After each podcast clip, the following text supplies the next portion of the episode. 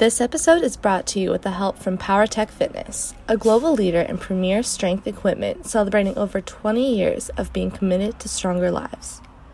Please visit them on Facebook, Instagram, or their website at www.powertech.com. Today, we bring you a special themed episode on Stella Oak Mavens about coaching. Coaching is applicable on and off the field. If you master coaching and leadership, you can propel your career. First, we're going to welcome Ryan Walter. Ryan Walter was an all star NHL player who won a Stanley Cup championship with the Montreal Canadiens. After playing 15 years, he transitioned on to coaching. He was an assistant coach for the Vancouver Canucks, and he also was the head coach of the Canadian national women's hockey team. Let's hear about his experience with leadership and coaching. So, Ryan, did you always have a knack for coaching both on and off the ice? Well, uh, I think so. In that, uh, probably not an act for coaching. I think that's evolved, but I've always been curious, and I always think that's the first word. You know, when people get curious, uh, all of a sudden there's energy to understand why things work, and and uh, that's certainly been my lifetime. I'm curious about a couple things as I as I hear you say that. Um, you know, so here here's a situation. Someone's running a business. They're already successful. They've been growing year over year. Uh, they may be in the startup phase or established business phase or even a wind down phase. You know, we're all busy, and the topic of coaching isn't really the first thing on our mind. But I'd be curious, like, do we need a coach, and when do we absolutely need a coach, and why? Yeah, I think uh, I've been coached all of my life you know, certainly uh, before I played in the NHL, you know, I was coached in, in hockey as a, a young player. Uh, during the, my NHL time, I had some of the best coaches in the world. And as a as a an executive, um, you know, I have a, a business coach.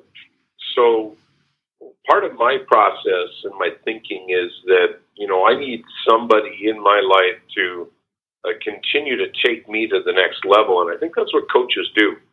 Uh, certainly, I would have never played in the NHL at the highest level, top 700 players in the world, if if I hadn't had great coaches. So I, I think that you know, is it a matter of you know what part of your business cycle should you get a coach? Well, maybe. Uh, on the other hand, I think if you find the right relationship with the right coach, um, you know, you can utilize that coaching opportunity throughout your lifetime. So you've convinced me because everybody has pain at some point. I certainly have had it. Um, so we definitely need a, a, coach at some point. Now we need to choose a coach. How do we how do we choose if we need a, a high end one or if anyone can be a coach? Like how do we go about like choosing the type of coach that we should be working with? Wow, no, there's a great question. Um, I, I'm not sure that I know. I'm not sure that I have a one, two, three, four, five. You know, here's here's how to get a great coach. I'm sure that other people, you know, do, will do a better job than me here. Um, the one the one thing that excuse me, the one thing that uh, you know all great coaches do, and you know, you and I in a minute are going to transition into leadership, and I believe that all great leaders do, and is that they ask great questions you know, the, the questions, the quality of the questions asked by leaders and coaches and people in general uh, generate the quality of direction and insight. And I think that would be your key word uh, as you're interviewing, you know, coaches. Are, are they giving me information? So, in other words, are, are they the ones that are doing all the thinking and and uh, generating all the insight and then telling me what to do? Or are they actually uh, coaching my best game uh, through questions and to allow me to come up with my own solutions? Because at the end of the day, the coach doesn't do anything. The coach doesn't do the work. Hmm. You do the work. And so it's your insight with your energy and your engagement that's absolutely critical. If you liked what Ryan had to say, please refer to episode 20 to hear more. Next, we hear from Dr. Ken Keis, who was once the owner of his family's dairy business. Then he transformed into a professional speaker and an inspiring coach. Let's hear more about his career and how he motivates his clients. So I can imagine at the time, uh, even through having this courage, there was probably a lot of naysayers and people who said, you know, you can't do this, you can't change career paths. And clients and, and listeners are always thinking about how can they change career paths if they're unhappy like you were, or they, they realize to themselves they don't want to be doing the same thing for 20 years. So was there a lot of naysayers telling you that you couldn't do this?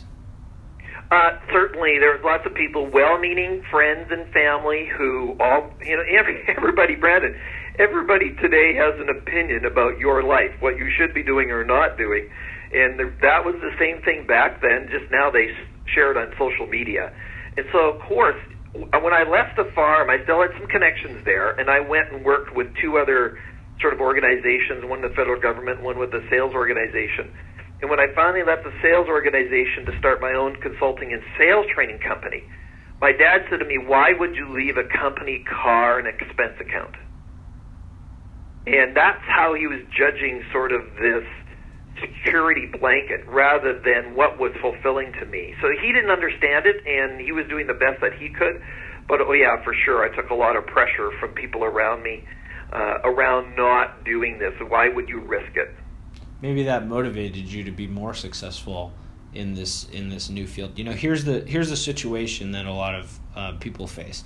They're a business owner, they're an executive, they're doing like well in their career, they have a family. You know, we're all busy, and the topic of uh, consulting or personal coaching really isn't the first thing on our mind. So I'd wonder, like, when do you absolutely need one, and why? Well, I would say sooner than later. why go through all the pain and suffering? You know, why do people have wealth management advisors like yourself, or why would someone be part of a business group, a collaboration such as yourself? Is really to leverage out and get wisdom from other people. Now, you still need to filter it. You still need to know that it fits for you. But my encouragement is that you would do it sooner than later. If I want to be an Olympic athlete, do I wait till I'm in the Olympics before I get a coach? No, you get a coach first be, to get to the Olympics. So if you have a certain direction, my encouragement is, is, if nothing else, just find a mentor, somebody else that's been there before you, that you trust, that you really like their values, because there needs to be an affinity with them, and then engage that person. Okay, so I'm I'm convinced we need coaches. I I have I've had several coaches. I have a coach now. Um, you convinced me like we should probably have one at some point, and we probably need one sooner than later. So I, I agree with you on that one.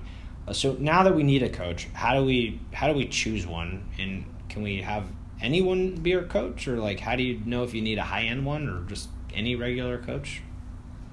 Well, I think part of that, Brandon, uh, Brandon, is just going back and say, what do you want it to do for you? And so there are different coaches that do different things. There's some business coaches, there are life coaches, there's executive coaches. You know, one of my colleagues who's endorsed my deliberate leadership book is Marshall Goldsmith, the number one executive coach in the country. You know, gets paid huge dollars to work with the CEOs of the Fortune 100. Well, he might not be the person you need for your new small business. So look at uh, the different offerings out there, but also with that person, get clear about what does you want, what do you want that coaching to do. For some of us, it could be Brandon, where we're trying to get clear about our life direction. What is it that I want to do next? Maybe it's a coach around helping you around your business plan and your business direction and strategy. So just be aware of what is it you want, and then you have to do the vetting just like anybody else does as far as a fit. If you like what Ken had to say, please refer to episode 5 to hear his full length interview with Brandon. Thank you so much for listening. This was a Stella Oak Mavens production. You can follow us on Instagram at Stella Oak Maven and find us on iTunes, Buzzsprout, and Spotify to listen to more. Have a great week, listeners.